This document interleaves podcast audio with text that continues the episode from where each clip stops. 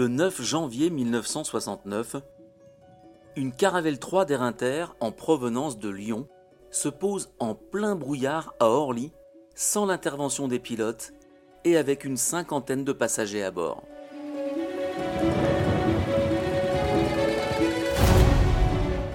La Caravelle devient alors le premier avion de ligne au monde capable de faire des approches tout temps. Développé par Sud-Est Aviation et Air Inter, l'Autoland était né. Bien que archaïque et non 100% fiable, les équipages l'ont vite apprivoisé. Mais il gardait toujours un œil sur l'alarme de remise de gaz, le fameux voyant rouge. Un commandant de bord et un officier mécanicien navigant nous racontent leurs années caravelles par tous les temps.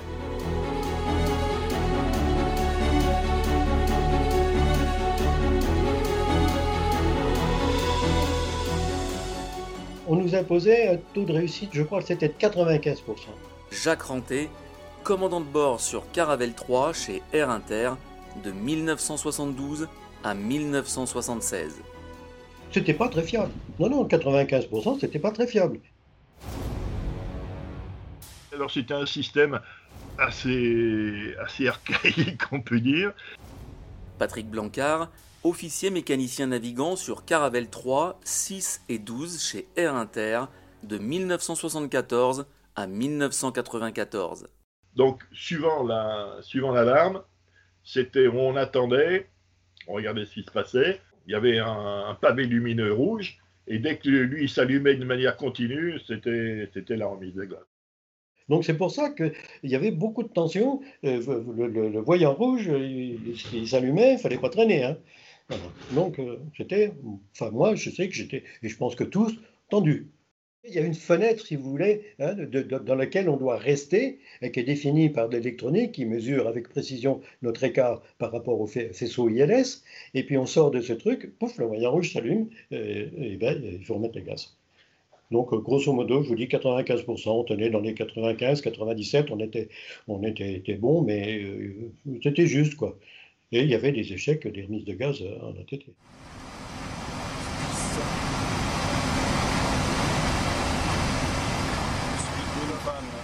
Alors, par définition, l'approche, elle est, elle est toujours très paisible, elle est toujours très calme. Quand il y a du brouillard, déjà, il n'y a pas de vent. Hein. Bon. Donc, l'avion est très stable. La caravelle, en plus, c'est un avion stable. Les ILS alors c'était des ILS qui étaient, euh, qui étaient modernisés, c'était des ILS qui étaient qualifiés 4-3. Il n'y en avait pas sur tous les terrains à l'origine. Et il y avait des mesures de sécurité qui étaient prises. Il y avait un périmètre de sécurité autour de l'ILS, des antennes ILS. Ils n'avaient pas le droit de faire passer un camion, enfin ou une voiture, lorsqu'il y avait un avion en percée. Et puis sur l'avion, ça devenait presque binaire. Hein. Euh, soit l'alarme était fugitive, donc, euh, soit l'alarme était franchement allumée, donc là, il n'y avait pas d'autre solution que de, que de remettre les gaz. On ne s'amusait pas à poursuivre une percée en manuel hein, lorsque, lorsque il y avait une alarme.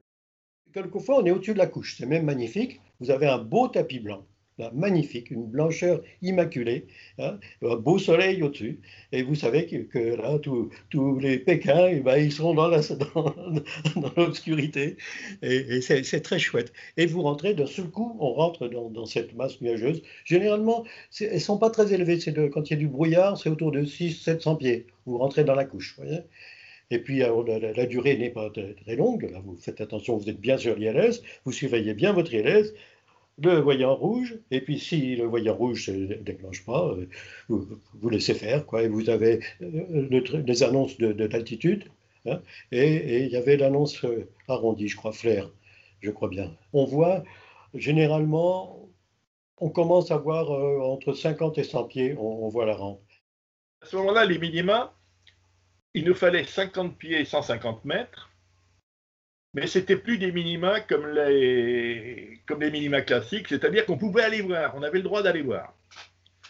Donc, euh, on manchait la percée, quelle que soit en fait la visite. Et 150 mètres de visibilité horizontale, c'est la rampe, hein, c'est pas un petit feu, c'est une rampe hein, qu'on doit voir à 150 mètres de distance.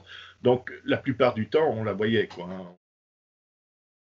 Il n'y avait pas de simulateur de vol. Maintenant, on a des simulateurs qui nous simulent la visibilité. Là, on n'avait pas. Donc, on découvrait. Hein, on découvrait. Alors, les, difficultés, je dirais que la, première difficulté, il faut être très attentif parce qu'il euh, faut surveiller. Hein. on a les mains sur le, le truc, prêt à débrayer.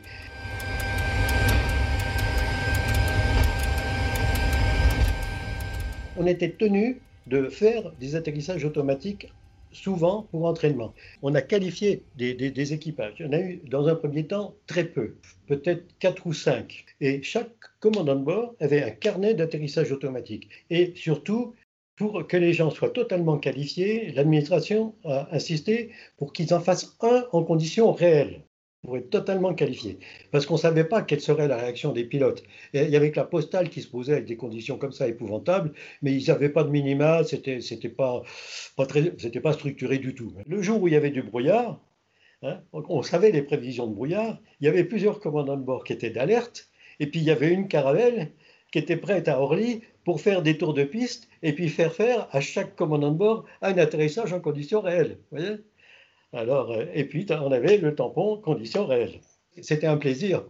On était content quand il y avait du brouillard, même s'il faisait beau. Il, fallait qu'il fasse de l'automatique, même s'il faisait beau.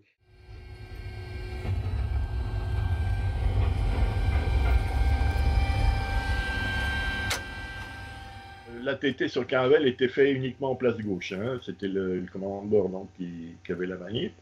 Et donc, euh, si l'arrondi si n'était pas pas franc. Normalement, c'était remise de gaz. Hein. Mais bon, de temps en temps, un petit coup sur le manche, ça lui permettait de, relever un peu de museau et donc d'assurer mieux l'arrondi. Et, l'atterrissage se faisait. En général, l'atterrissage était très doux hein, sur, en ATT. C'est rare que c'est rare qu'on tapait la planète.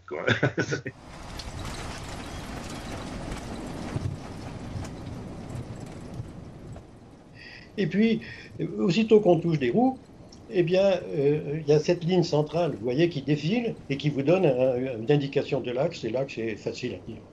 Hein. Sur Caravelle, on n'avait qu'une barre de, guidage pour le roulage au sol. Donc c'était de la concentration, ce sacré voyant rouge, et puis regarder les indications d'ILS, qui quand même euh, donne une position, euh, euh, pas métrique, hein, mais donne une précision quand même. On voit si on s'écarte, là ça va plus, il faut mettre les gaz. Mais on a l'alarme qui se déclenche, c'est-à-dire avant, l'alarme se déclenche.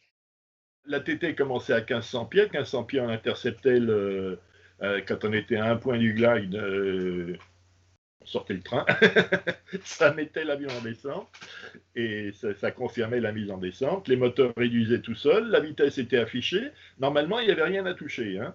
C'était de la surveillance. Chaque pilote surveillait ses informations et le rôle de l'OMN était, aussi important parce que lui, il avait la vision sur les deux panneaux.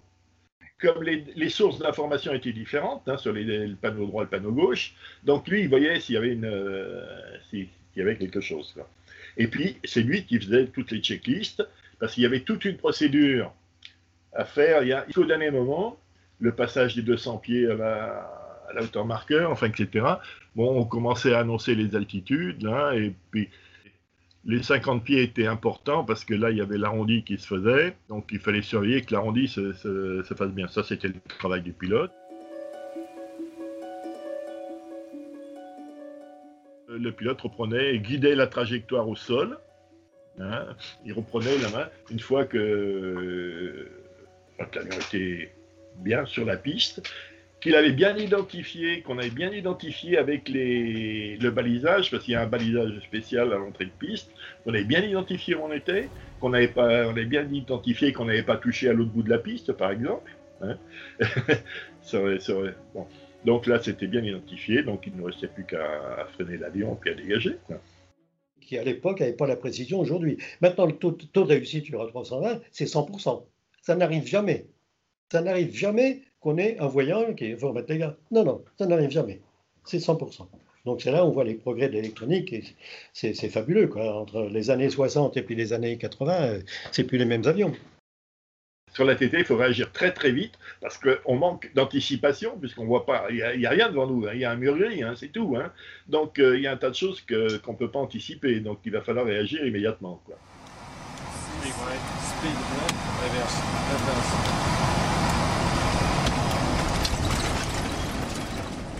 Dans la procédure normale, lorsqu'on mettait l'avion en configuration atterrissage, on sortait systématiquement les aérofreins de manière à, à ce que le moteur accélère et ce qui nous permettait un gain de temps en cas de remise de gaz, hein, ce qui nous permettait un gain de temps sur la réaccélération du moteur vers la puissance décollage. Quoi, hein.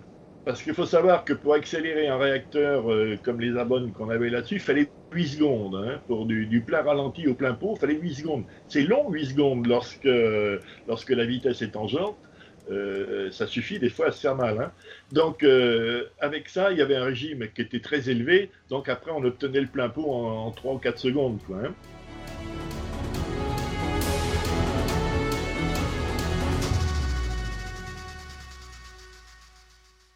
Et à la fin des années 60, la, météo n'était pas ce qu'elle est aujourd'hui. Hein. Il y avait énormément de brouillard hein. dès l'automne. Donc à Air Inter, c'était évident, c'était flagrant. Dès l'automne arrivé, on perdait la moitié, quand ce n'était pas les deux tiers de notre clientèle. Hein. Il n'y avait plus personne dans les avions, parce que les avions ne pouvaient pas se poser, ne pouvaient pas décoller. Enfin bon, c'était très problématique. Hein. C'était un plaisir, d'abord parce que tous les avions tournaient. Hein donc on arrivait, il y avait la noria d'avions qui faisaient des hippodromes en attendant que ça s'améliore, et puis Air Inter, pouf, 10 degrés à droite, on pensait qu'on tournait et autorisait l'atterrissage, et on se posait. Je pense que les autres, ils faisaient le masque. On était la seule compagnie à faire ça. C'était vraiment, vraiment un exploit. C'était une révolution et, et commercialement parlant, ça a été une excellente manip parce que nos passagers sont revenus l'hiver, hein, sont revenus l'automne, ils sont revenus dans nos avions parce qu'ils savaient qu'on allait se poser.